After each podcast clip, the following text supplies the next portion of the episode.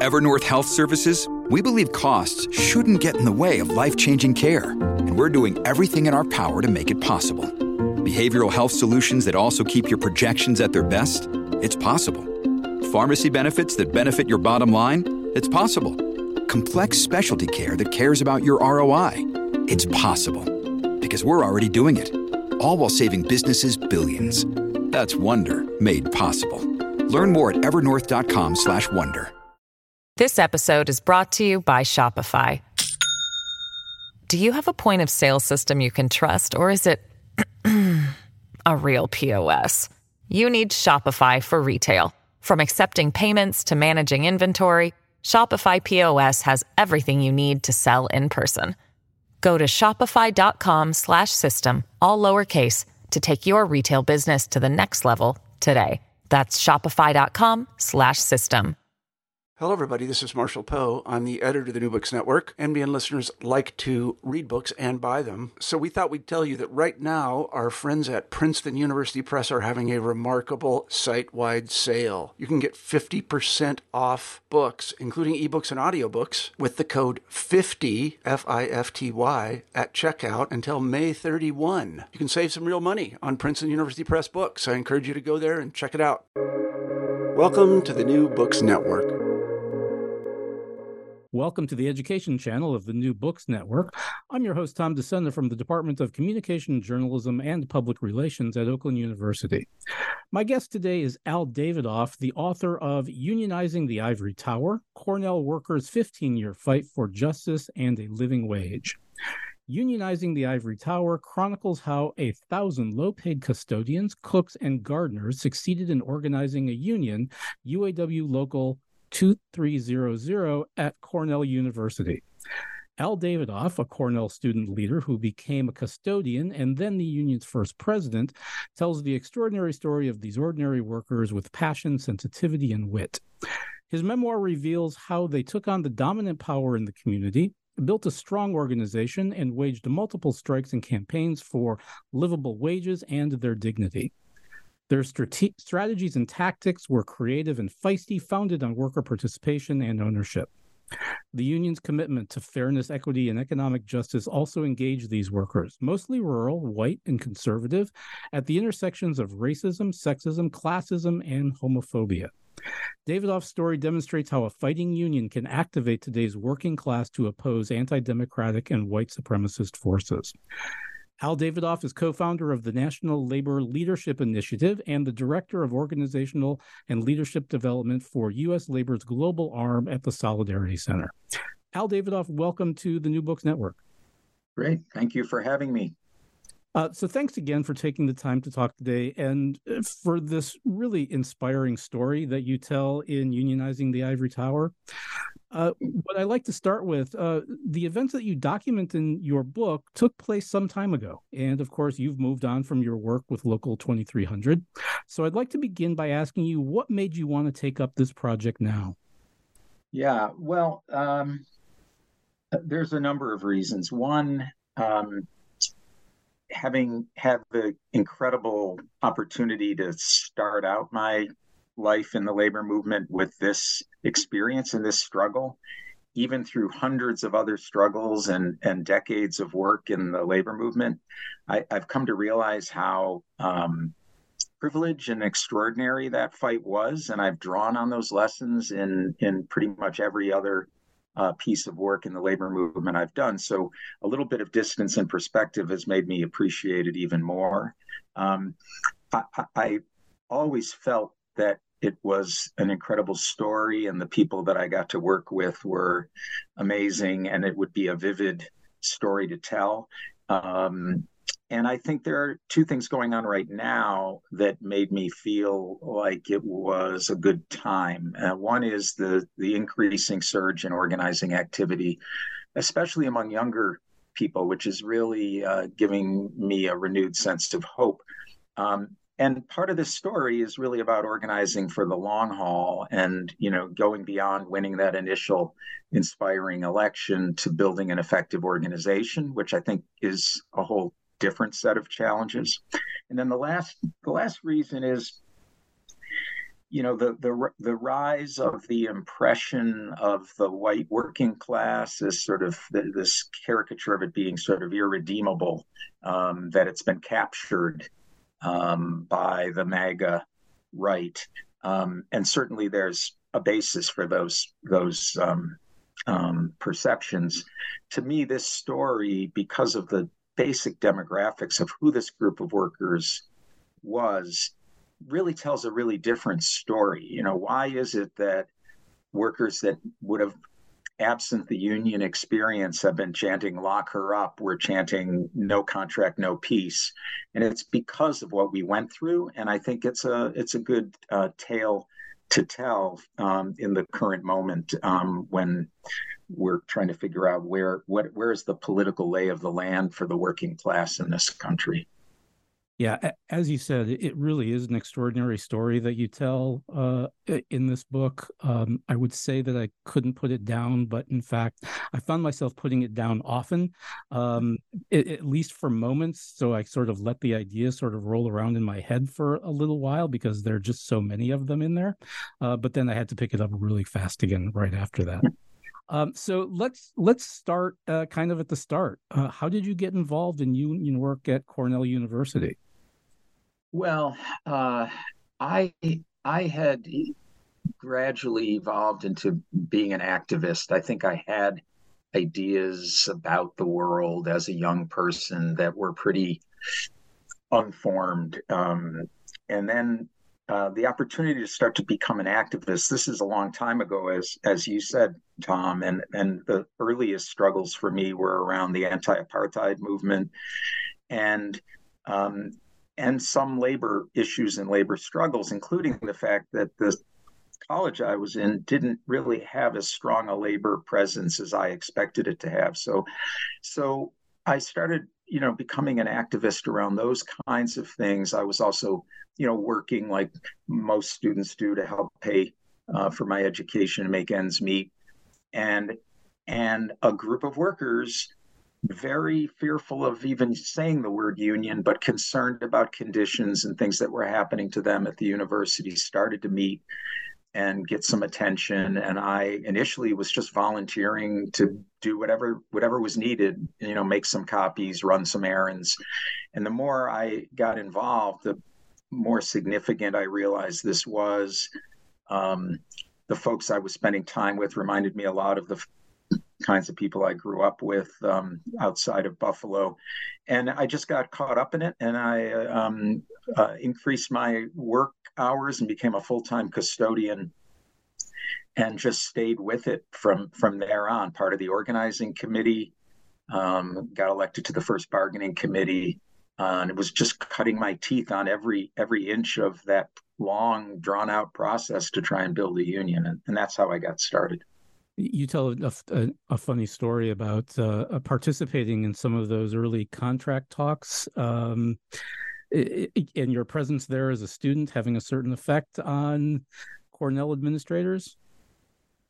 Well, um, there before our union organized, there was a small group of operating engineers that organized, and while I was still a student, another pro labor friend got invited to be sit in on that. And then I I begged him to let me come and see if they'd let me sit in too, and I did. But apparently, uh, the university had some idea of my reputation as a as a rebel rouser and immediately called a caucus and tried to have me thrown out of the bargaining, which was just horribly embarrassing and awkward. I was just trying to be a fly on the wall and learn. And the the, the fun thing was uh, the the union committee took their own caucus without me in the room, and I came back in with my head hanging down, just wishing I'd never tried this in the first place. And and they said, well. Um, there they there's something about you that they don't like and they seem a little afraid of you so um, you can stay but just don't say anything and they kind of messed with me and teased me at first. They said oh we had to give up a week's vacation for that but they were just messing with me. And um, th- th- those were a, a, really great group. And they went on strike. And um, that hadn't happened before at the university, and that was a precursor to our organizing efforts. Yeah, and I should point out the you know I, I don't know how many of we'll, we'll get into in this in this talk, but for our listeners, the book is just filled with with anecdotes like that that um, that sort of bring so much of this process of unionizing uh, to life in in ways that um, again it, it's it's really just a, a wonderful read. Um, so one of the things that interests me the most in this story uh, concerns unionizing specifically in higher education. Mm-hmm. And, and, recognizing that Cornell is is kind of a different kind of institution in a lot of ways, um, what do you see as sort of some of the problems involved in in organizing in higher ed? I mean, the story in many ways um, was it is literally the story of us trying to understand power at a you know a complex institution, and we're starting from a place of being, you know, by any measure at the bottom of that hierarchy uh, at a very hierarchical institution. And so we, you know, the UAW was was wonderful that provided help and resources. A tremendous, um, wonderful lead organizer who had just helped organize her university, Boston University Clericals. So we had a lot of support, but we, I think, we also realized that the UAW was much less familiar with our world than they were, of course, with you know the auto companies and the aerospace and and so things that that I think would have traditionally worked in a, a, a maybe in another industry didn't work. Uh, an example of that would be our first strike. So, you know, the university is like a city. Uh, there are 40 entrances to campus. To picket all 40 entrances 24 hours a day meant we were in tiny clusters that after a couple days started to feel disempowering, not powerful. And yeah, maybe we turned away a few Teamster drivers and that felt good, but it was not figuring out what mattered on the university. And the same thing with our concepts of students, who we assumed must be really important to the university. And then when we were on strike and student services were being cut back, it was shocking to us how the university wasn't really that disturbed by that. Um, and then we assumed, well, it must be the faculty, and if only the faculty, you know. So we went through this whole process of of trying to learn about power, and you know, I, am sensitive to not trying to suggest that our lessons apply to every other situation, even in higher education. Every situation requires its own particular analysis, I think. But two things that we did learn that probably apply to, to many uh, universities, and they're not the only sources of power, but they were under um, underperceived sources of power for us. One is, of course, image, reputation, um, and that ripples out into a number of different areas. Uh, I remember when we were able to get a faculty member who was a Nobel Prize winner to sign something that was different than a hundred other faculty signing the same letter, like beginning to learn the dynamics of reputational power.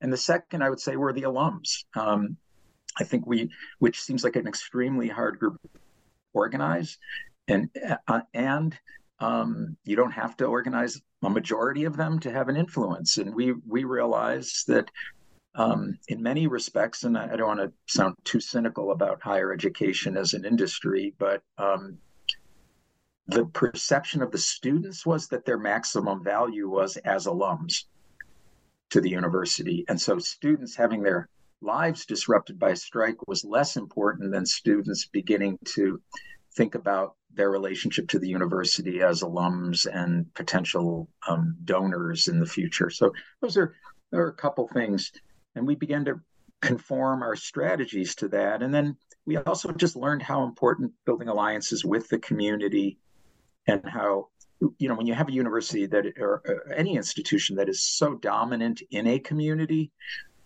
if you if you isolate yourself to only being perceived or only caring about your own most narrow terms and conditions of employment you're really kind of missing the larger social relationship that that institution has with the community. And we very quickly began to learn how our issues were community issues, community issues were our issues, and that became a, powerful uh, kind of bridge over the years. I'm also thinking there were I, I, I think it's in the description of of one of the strikes where um I don't know if it's a, it, it was an alumni, but someone saying someone saying to one of your uh, striking workers, uh, "But look at where you get to work. It's so yeah. beautiful here. You know, yeah. money isn't everything." yeah, I, I it, it, you know, it, it it's been an interesting process for me about memory, and I'm there are a lot of anecdotes, and some of these I had written down many years ago with the idea of of writing a book. So I, I had that to rely on. But these memories are very vivid for me, I think, because they were so formative in my life. But I remember exactly that moment, and I remember that I was also standing there handing out leaflets and near the person who experienced that, and this was a very wealthy I believe university trustee, maybe you know, very you know high level alum, who was trying to be nice and, and was saying, you know, it's such a beautiful campus. Money isn't everything.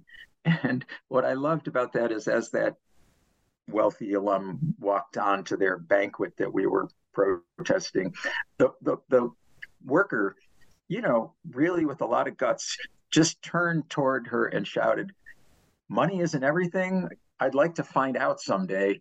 And, yeah. uh, and um, yeah, that, that I, part of what one of the major threads to me in this whole story is about how the union leader's job is to activate other leaders, and that there are a hundred or a thousand ways people can become active in the union, and that we sometimes only offer one or two ways like you're going to be a shop steward and you're going to butt heads with your boss.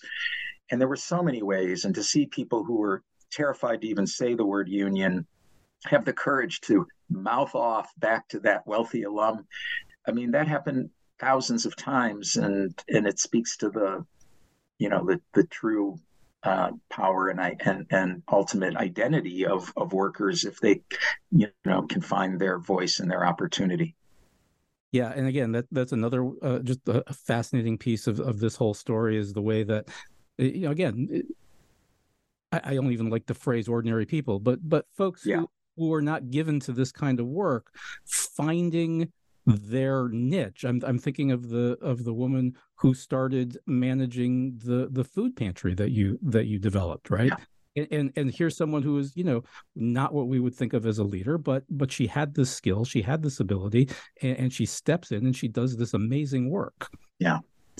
My, one of in some ways because it's so small but it ended up being so consequential one of my favorite stories is a, a custodian a guy named george wegman who uh, was a custodian in um, the art museum and uh, he was nearing retirement just as things were heating up.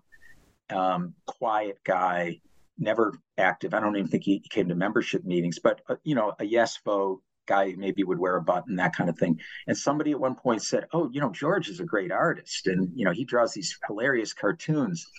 And I said, "Well, why don't we get George to do one of those superhero cartoons he does for just our posting our meetings and make them a little more colorful and creative.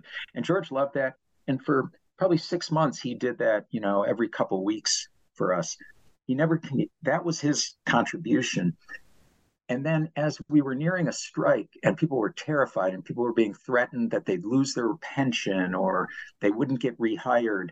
And this guy was within weeks of retirement and people wanted to say, "Hey, give him a pass. You know, he doesn't need to go out. Why? Why risk it, George?" But he did go out, and um, and I am positive that that experience of him doing that function, being connected to the union because he contributed his artwork every week, was the the difference between him going out and not going out. And then what it meant was to everybody at that time clock and to hundreds of other folks he was a hero because he was a guy who was within weeks of collecting a hard-earned and very small pension and and it turned out to be his birthday when we were on strike so this became a whole story and it and and to me if if you're a leader and you, there are a lot of things that get in the way and that pull you in other directions. But if you at least have a small light on in the back of your head that says, I'm always looking for how somebody can get plugged in and involved. I, I just that to me that's one of the most important lessons of of leadership and and George, the George Wegman story. I, because it was such a small thing that turned into such a big definitional moment of solidarity. I always think of that. Uh, It, it, and again, you there there are a number of other stories like the one you just told about George Wegman throughout sort of throughout the book uh, of people who stepped up in in really um, just phenomenal ways, showing showing incredible courage, um, but also creativity and, and ability um, in in putting the union together. Um, I want to ask. I've wrote my dissertation on uh, graduate employee unionization. Um, after I finished my dissertation, I, I, you know, the the UAW represented um, uh, teaching assistants at uh, the University of California system as I was writing, and so uh, I showed my dissertation to my grandfather, who was a UAW local president himself. Oh wow! And um, so he's reading through it, and he, he finds you know the references to the UAW, and he he looks at me and he says who talks to these people at Solidarity House? Right, like who who at Solidarity House is talking to these academics, uh, uh, and and and so I want to talk a little bit about that. Your affiliation with the UAW. Yeah. What did you decide to go with? Uh, and again, you know, it's just uh, these are choices uh, with the UAW to in, in that experience. Yeah, that was a, a fascinating experience. So the sort of rump employee organization that had begun to form was called ACE, Active Concerned Employees. It, it again started out without people even using the word union. It never grew too far. It hit its kind of natural limits. Um, and that at that point, people were becoming more convinced that they needed to explore um, inviting a union or affiliating with a union for the organizing drive. And we interviewed four or five different unions. And um, the UAW um, was chosen for a number of reasons. Um, there were some shortcomings of the other candidates that became apparent, but the strengths of the UAW were at that point, it was emerging into a lot of other organizing on different campuses. So Boston University had just succeeded, Columbia had just succeeded, um, or were in the process. Um, the um, we we wanted a union that allowed for a certain level of local autonomy, and our sense was that you know we would have that.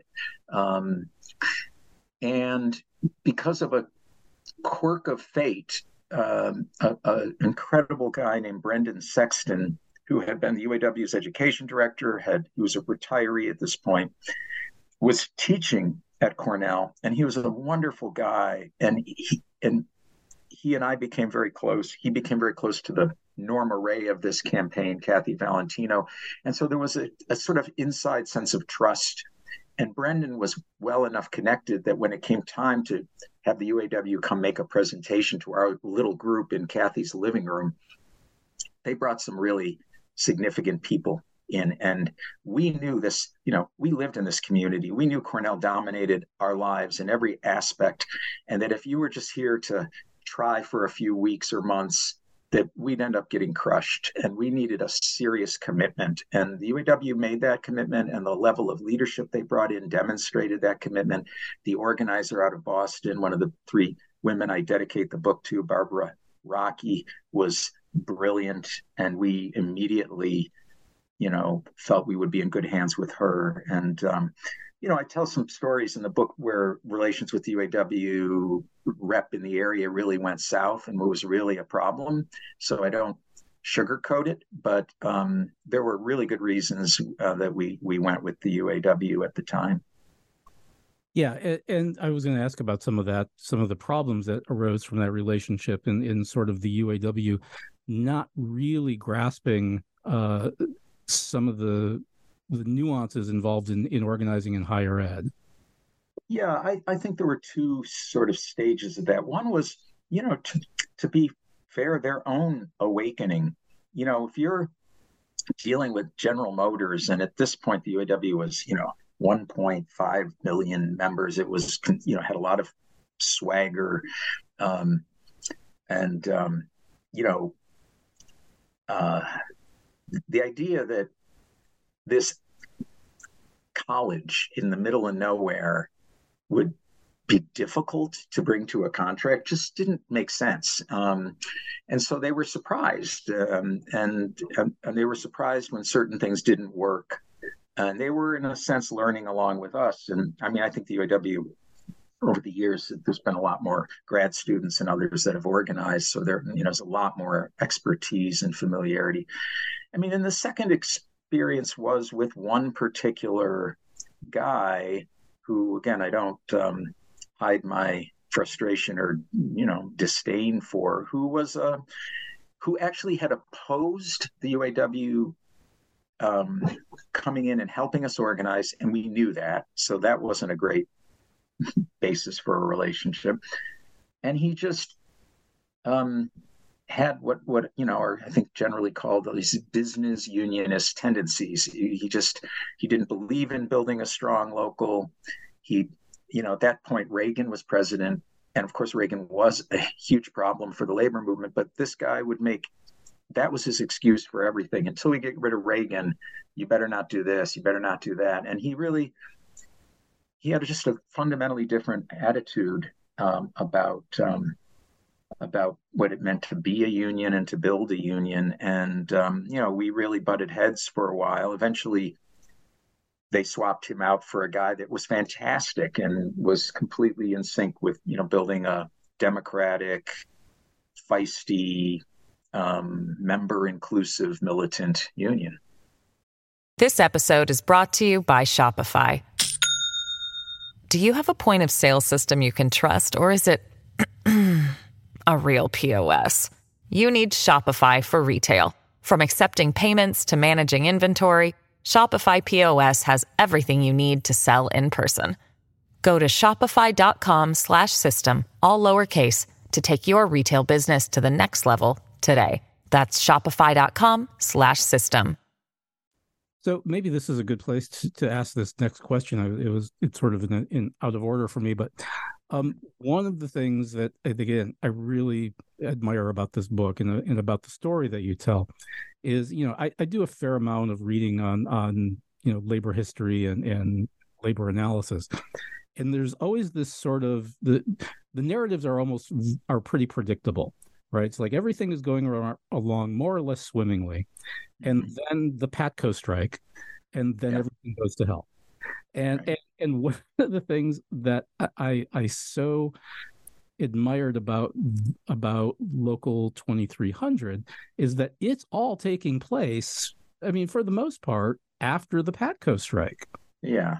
So i wonder if you could talk a little bit about what it's like to to do this kind of work when it really feels like as, as you know the story you just told where the cultural currents really seem to be going in the opposite direction yeah, that's a very interesting question, and and not one not one I've thought as clearly about as I would like for purposes of answering it. Um, and and my first reaction is, we were so focused on our universe.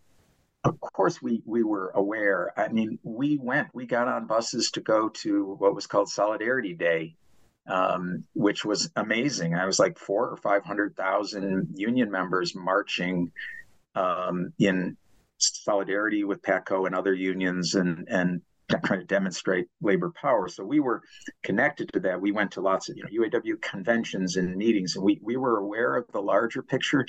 But we were so embroiled in trying to survive and grow on our own um, and you know inside of an industrial union during a period of prolonged industrial decline you know we we were aware that while our struggles were you know obviously the most important thing to us that there was a context of tragedy and solidarity with other locals that were you know having their plants close and and such.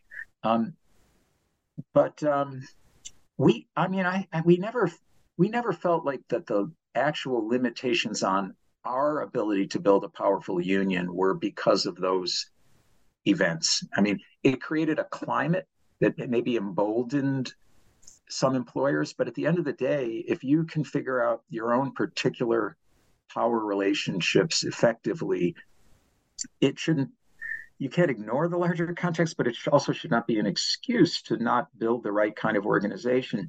And one one last point on this, and this comes probably as much or more from experiences over the decades. Um, in in my experience, how you fight is as important as what the outcome is, and probably more important. I've I've been in the role as a rep where I've bargained a contract where you could say the objective outcome was okay, not bad. But for reasons that, you know, I was too busy, I was spread too thin, we didn't build the kind of activist culture. And and workers were ended up frustrated and didn't feel a sense of ownership of the union. And even if the contract was pretty good, the union had become weaker. And I've had the opposite experience many times where because of external conditions of the industry, the circumstances, you're not going to make some amazing economic breakthrough. But because people were fully involved and engaged, they understood that and the union got stronger through that experience. And so I don't I don't like to rely on macro eh, sort of excuses for micro failures um, in, in, a, in a sense. I'm not trying to be naive about the larger political context we all function in, but that did not dictate our ability to build an effective union. Yeah, and again, it, it's a it's a story that you tell beautifully in in, the book. Um, so let's talk a little bit about um, what it was like to to win that initial recognition, the the the vote to certify the union. Yeah, I mean, I it's the truth. I, other than the birth dates of my kids, it's the only other date that I will never forget. Um, and um, February 24th, and um, know, we didn't know what was going to happen. Um, it's a, as described, a huge campus. People are in 200 buildings. We'd been organizing for well over a year. You know, this is pre internet, so everything is, you know, granular home visits, clock conversations, you know, covert side conversations in the workplace we're obviously mapping and tracking as best we can, but we knew it was going to be close. And um, I think there were close to 100, which is a tribute to the way we organized. We had a huge organizing committee, and close to 100 workers stayed into the late afternoon, evening beyond their shifts to listen to the vote count. And so it was just one of the most joyous moments I can ever recall. People were people had risked so much and they knew that if we lost things would not be would not get better and that as individuals who had stuck their necks out the most active people would probably suffer um, some repercussions. So there was a huge um, eruption of emotion and excitement. And and lastly again this was not just any employer. This was this was like a company town and for the people at the bottom rungs, the people most invisible, the food service workers and custodians, to rise up and win like that was so unprecedented.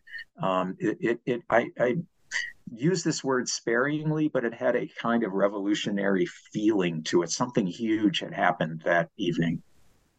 Yeah, and, and again, um, so let's talk about then you know obviously there's a lot of joy um of built up in that moment where where you where you win that that vote uh and then you got to negotiate a contract. Yeah. Yeah and i think it's the case for most folks who go through these kinds of struggles um uh you know you you you go from this sort of existential binary debate is yes for the union? No to this much more, you know, technocratic, legalistic process. Again, one of the lessons I think we learned over those 15 years was how to not get overly sucked into being complicit in making it an overly legalistic, technocratic process. You know, most employers and, and unions will negotiate ground rules. And it always amazed me how ground rules, the employer's ground rules, are almost always about disempowering the union. Oh, it's got to be confidential, or you know, no, no press, or whatever. And they can sound reasonable. And maybe if you have a really good, mature relationship with your employer, some of those make sense. But the employer understands power, and and their ground rules are usually about, you know, making this this private technical matter.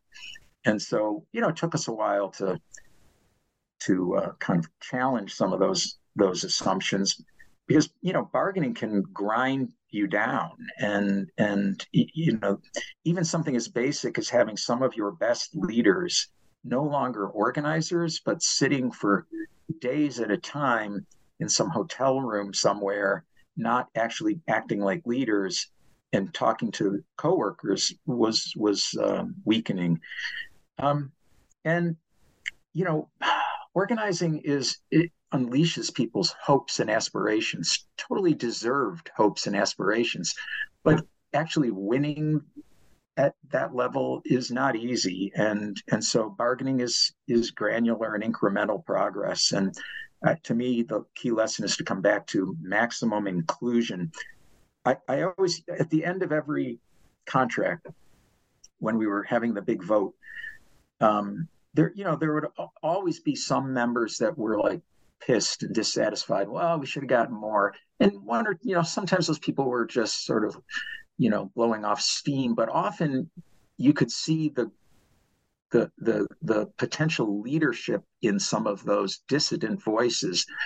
And I always I started to think, what's the difference between that person's feelings about this and my most militant colleague on the bargaining committee who's now recommending this contract. It's that they went through a process. And then, so to me, the challenge became how can we put as many people as possible in the seat of involvement and, and power? Um, and, um, and, and so to me, the antidote to the limitations of bargaining is maximum participation and using the process to strengthen the, the health of the union for the long run. And, and that became, it's almost a shift in your priorities about things. Um, and, and, and again, you see in the book, you have to deal with a lot of employer pushback. What do you mean you're expanding your bargaining committee? What do you mean you're inviting, you know, students and faculty and city council members to sit in a ring behind the bargaining committee? You know, it, you get essentially threatened that this is going to backfire.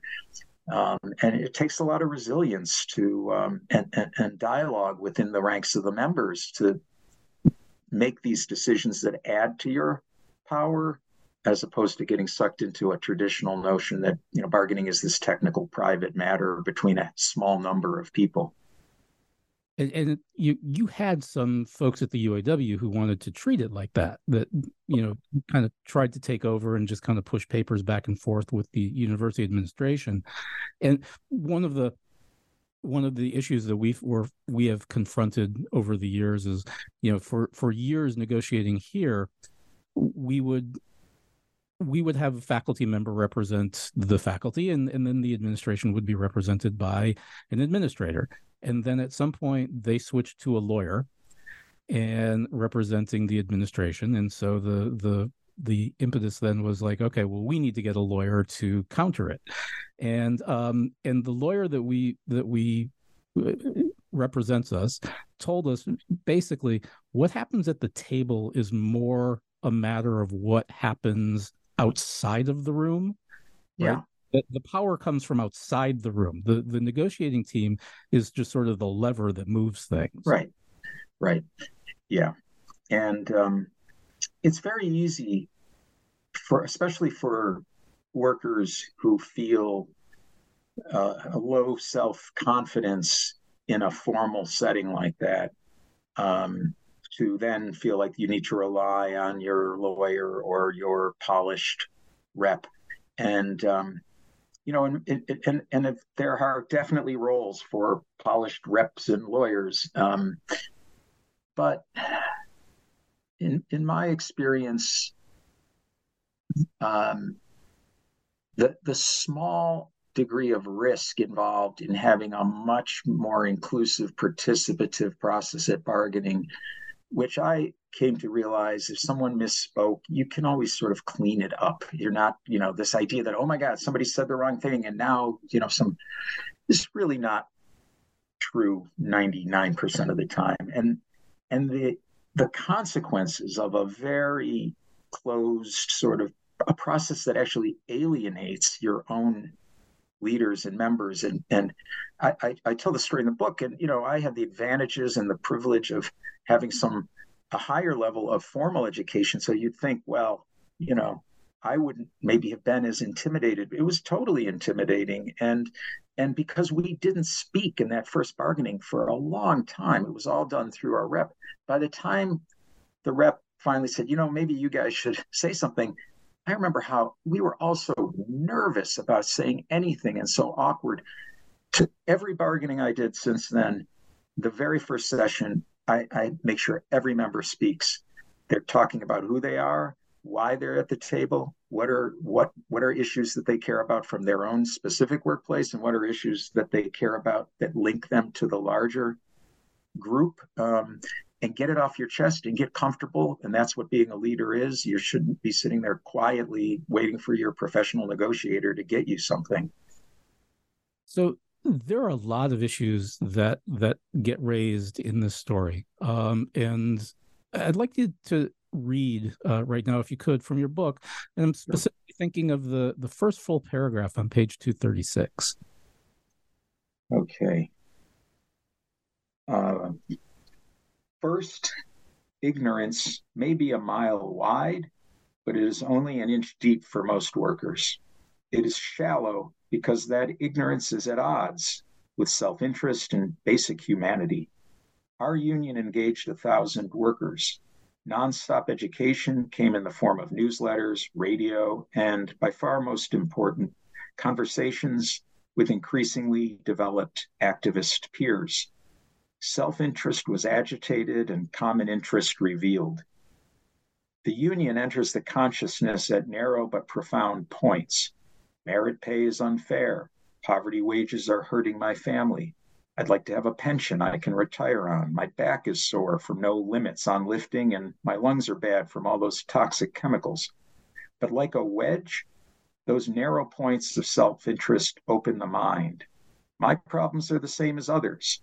Our common denominator is we are workers and powerless as individuals. It doesn't have to be that way.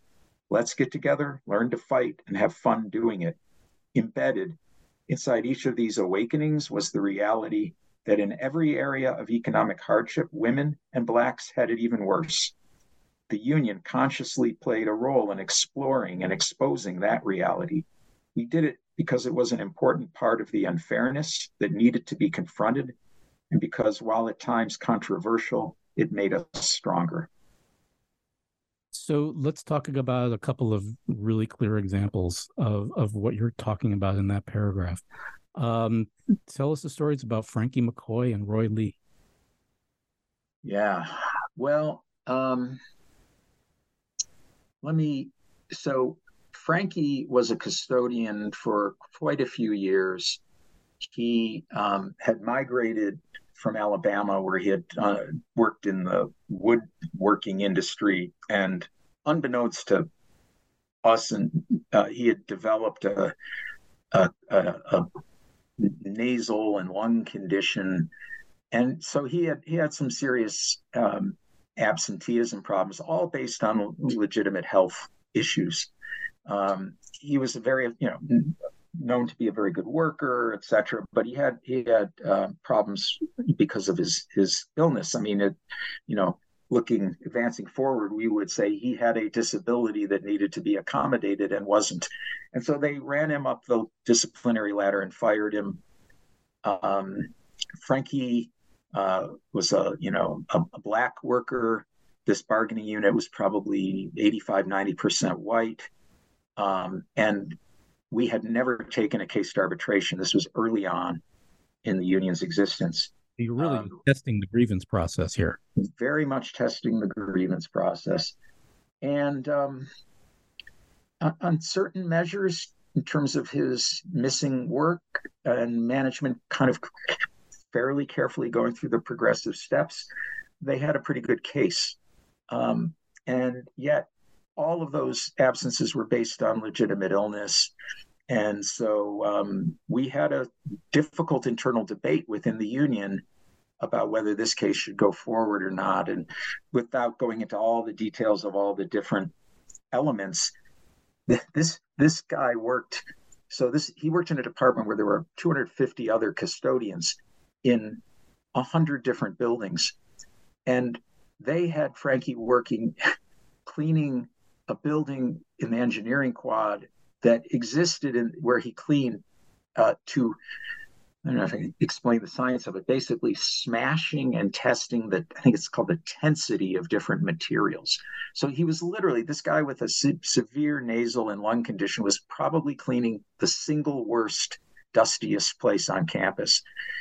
So they had done nothing to accommodate him. Um, and we took the case. It generated some of the internal racism um, that had to be debated. Um, and um, and we were very fearful that we didn't want to lose the first case and have people lose faith in the grievance procedure in the union. But um, it was an important debate. We won the case, got full back pay, um, and um, you know Frankie Frankie came to every membership meeting for the rest of his life. Uh, really, really good guy, guy with a big family who desperately needed that job, and um, and so that was a, a proud moment. And then briefly, amazingly enough, I mean the the university runs its own bus system. It's a substantial system. It is it is like a its own city bus system. It also ran, ran, ran charters all over the country for athletic events, etc. So it's a pretty big workplace. There had never been a black bus driver, even though there were maybe, uh, maybe I'm trying to think now, maybe 30 to 35 bus drivers, and and we it was not a union stronghold for us. The guy who ran the place was ran it with an iron fist, and he basically put his friends and family into these uh, jobs that were, you know, in the middle of our hierarchy, so seen as a maybe you know more respected roles, more money, um, and he controlled access to the circumstances because you have to have a, a CDL and experience driving a bus he would give friends and family opportunities on Cornell buses to practice and learn. Um, and um, and so it was a, it was a source of frustration for workers, white and black, that it was very difficult to ever move up from custodian or food service worker to become a bus driver. And then, um, uh, and we knew that guy who ran the place also had made some racist comments, and so this this was to us, it was just remarkable. And we had had another uh, African American worker apply there, but they didn't have a CDL, and they, you know, just got cast aside. Roy uh, Roy Lee uh, uh came, called me one day and said, "I've applied at the bus garage. I want to be a bus driver," and you know, my heart sank for a minute because I thought, "Oh, are we going to have another one of these where this boss is going to hide behind the credential issue. Um, and I said something to Roy. They said, "Well, great, Roy. Let's talk about it. You know, you need a, a CDL." He goes, "I got a CDL. I've been driving for my church for like a decade." And I was like, the lights went on, and I said, "We finally have our case."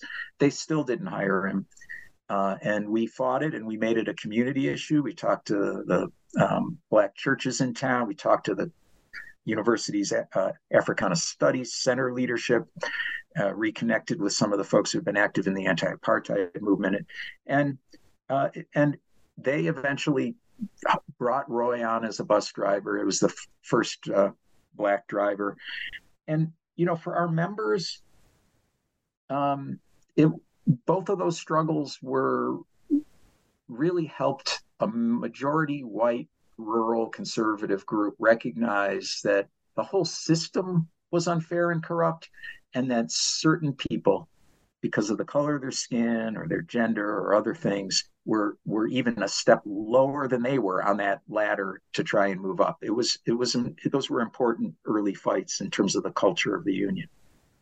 Yeah so let's talk a little bit about the culture of the union. Um, one of the things that that you are really after with with local 2300 is not just to be a representative for the workers but to really be an instrument of social change in the community so how did you keep local 2300 mobilizing the community beyond just serving member needs you know my again i don't present this as the way to do anything it's what we experienced and i, I think there's some good good lessons in there, but um, I tried to write the book in a way that wasn't, you know, pedantic. Like, here's what you should do.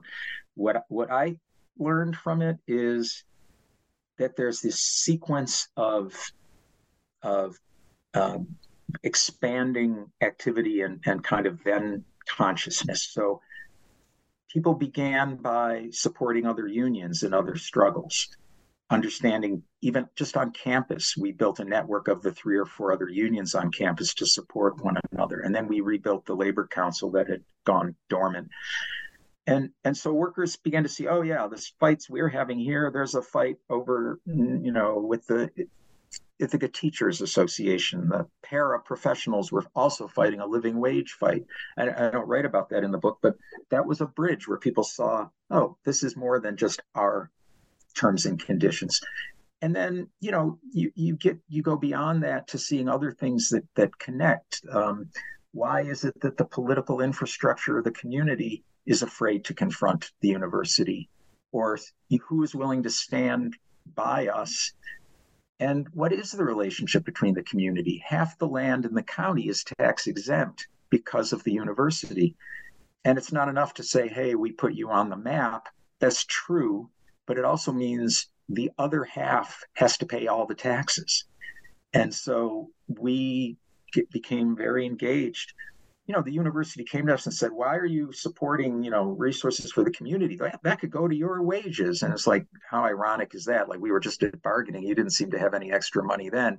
Um, and we didn't we didn't buy that argument and our members lived in the community and you, we looked at we realized we need to look at ourselves as not just people that work from 7 a.m. to 3, but as people that then go back and live in trailer parks that don't have good sewage systems or um, have to live 20 miles away from campus because there's no affordable housing nearby. And, and so there were just, to me, there were just these logical steps. Um, it didn't hurt that the one newspaper in town was as aggressively anti-union as the university had been. In some ways, more nakedly. They literally ran an editorial a few days before the vote titled "Vote No." Hmm. um, and, and so, if you are an activist who spent the last year and a half of your life talking to other workers about why the union is a good thing, and it's your union and you own it, and you read garbage in the local paper that your whole life has been the one source of quote unquote information now all of a sudden you think, wow, maybe what they're saying about workers in other cities or countries or politics is is also skewed by some politics and some corporate ideology. So these things all conspire to open people's minds, including the issues around race and gender and other people's struggles. And to me, I, you, I, but it was also because we had learned to fight our fights at the beginning. And I, I don't think you can build a progressive union from a weak union. You may be able to get a leader who's progressive who will sign their name to a letter, you know, endorsing something, but you can't really join in a broader progressive movement if people don't think the union itself is meaningful in their lives. Um, so, yeah, um, it, it, it was step by step and um, you know people ended up supporting things that if they hadn't been in these fights would have been completely unacceptable to their worldview five years previous you know gay rights this is a long time ago basic non-discrimination you know that you you know not letting landlords refuse an apartment to someone because they're gay majority of, of, of my executive board I spent years with them, you know, harbored homophobia. But what they didn't like was that a powerful entity like the landlord community could play favorites. And they overcame their personal homophobia to say, that's not right. And our organization should stand with the gay community. Uh, and so, but it was built on those foundations. So, as we wrap up today, uh, yeah. I'll return to the book, and uh, I want to ask you to read from page 229, uh, beginning with the phrase, Did I enjoy the fight? Did I enjoy the fight? Most of the time. I knew it was educating and even radicalizing hundreds of workers, so the fight was important for many reasons. But the truth is, the fight was always about respect, dignity, and livable wages and benefits. Give us that, and the relationship would mature. I wasn't I wasn't sure what that would feel like or where I would fit in with a quote mature relationship. I wasn't sure how you build and sustain a good union without these kinds of struggles. But we had been fighting for a decade, and many, many workers were still on the edge. Ending the poverty was always the priority. Embarrassing and threatening the university was a means to an end. And to be honest, some members were tired of perpetual struggle. I was very open to learning what a truly successful contract settlement felt like. Um, and um, if if you would permit me, there's a, if I can find it really quickly. Um, shoot, maybe I can't. Tom, there's a there's a phrase that I feel needs to go with that. Here it is. It's at the end of the epilogue. If you permit me to read a sentence or two more. Workers not only want to receive respect and be treated with dignity, those are important but passive words. Those are outcomes of a well fought struggle. Workers can also enjoy and be transformed by the fight itself, the solidarity, the mischief, the righteous power of standing alongside 1,000 Davids, pulling that slingshot back together and letting a thousand pebbles fly. I'm glad you found that. Thanks. Um, so, uh, again, uh, I can't speak highly enough of, about your book. I think it's I think it's terrific. Um, so most of the guests on my podcast are academics, and so I typically will ask them what they're working on next. Uh, and if you do have another project, you can certainly talk about it. But uh, I would also like you, if you could, talk a little bit about your work with the Solidarity Center. Um, well, thanks. I'm I am not working on another book. Um, uh, uh I uh, so my my I've been at the Solidarity Center for about almost six years now. I've spent the whole rest of my life in the U.S. labor movement, um, and um, about half of that career sort of in the trenches around bargaining and organizing, and and uh, about half in um, you know uh, what what I think of as sort of helping try to lead organizational change in unions in different ways. Um, Solidarity Center um, uh, works almost exclusively in the global south. Um, one of the things I do there that I love is uh, help uh, initiate a global labor leadership program um, where we get leaders together to really think about the challenges to have these kinds of discussions about what does it mean to build a union, uh, build coalitions, uh, learning from each other. Um, I, I uh, helped found a, a, program like that in the US. And I have to say, doing it globally is mind blowingly powerful. People who, you know, people risk a lot in the US to become activists and leaders. But if you're doing it in, you know, Africa, Asia, Latin America, you often are, you know, risking your life, risking uh, all sorts of threats to you and your family. And so the level of courage and camaraderie and good humor of working with leaders from from those places has been a, an incredible privilege for me. Um, and um, so that that's an example of one of the things that i'm working on. Well again i want to thank you so much for taking the time to talk today. Uh, it's just been an absolute delight to uh, to discuss this book with you. Thank you, Tom, and good luck with your your uh, situation and your bargaining. And thanks for great questions and and uh, for using the book. It really means a lot to me. Appreciate it, brother. Uh, so once again, my guest today has been Al Davidoff, the author of Unionizing the Ivory Tower, Cornell Workers' 15-Year Fight for Justice and a Living Wage from ILR Press, an imprint of Cornell University Press. My name is Tom Discenna, and you are listening to the New Books Network.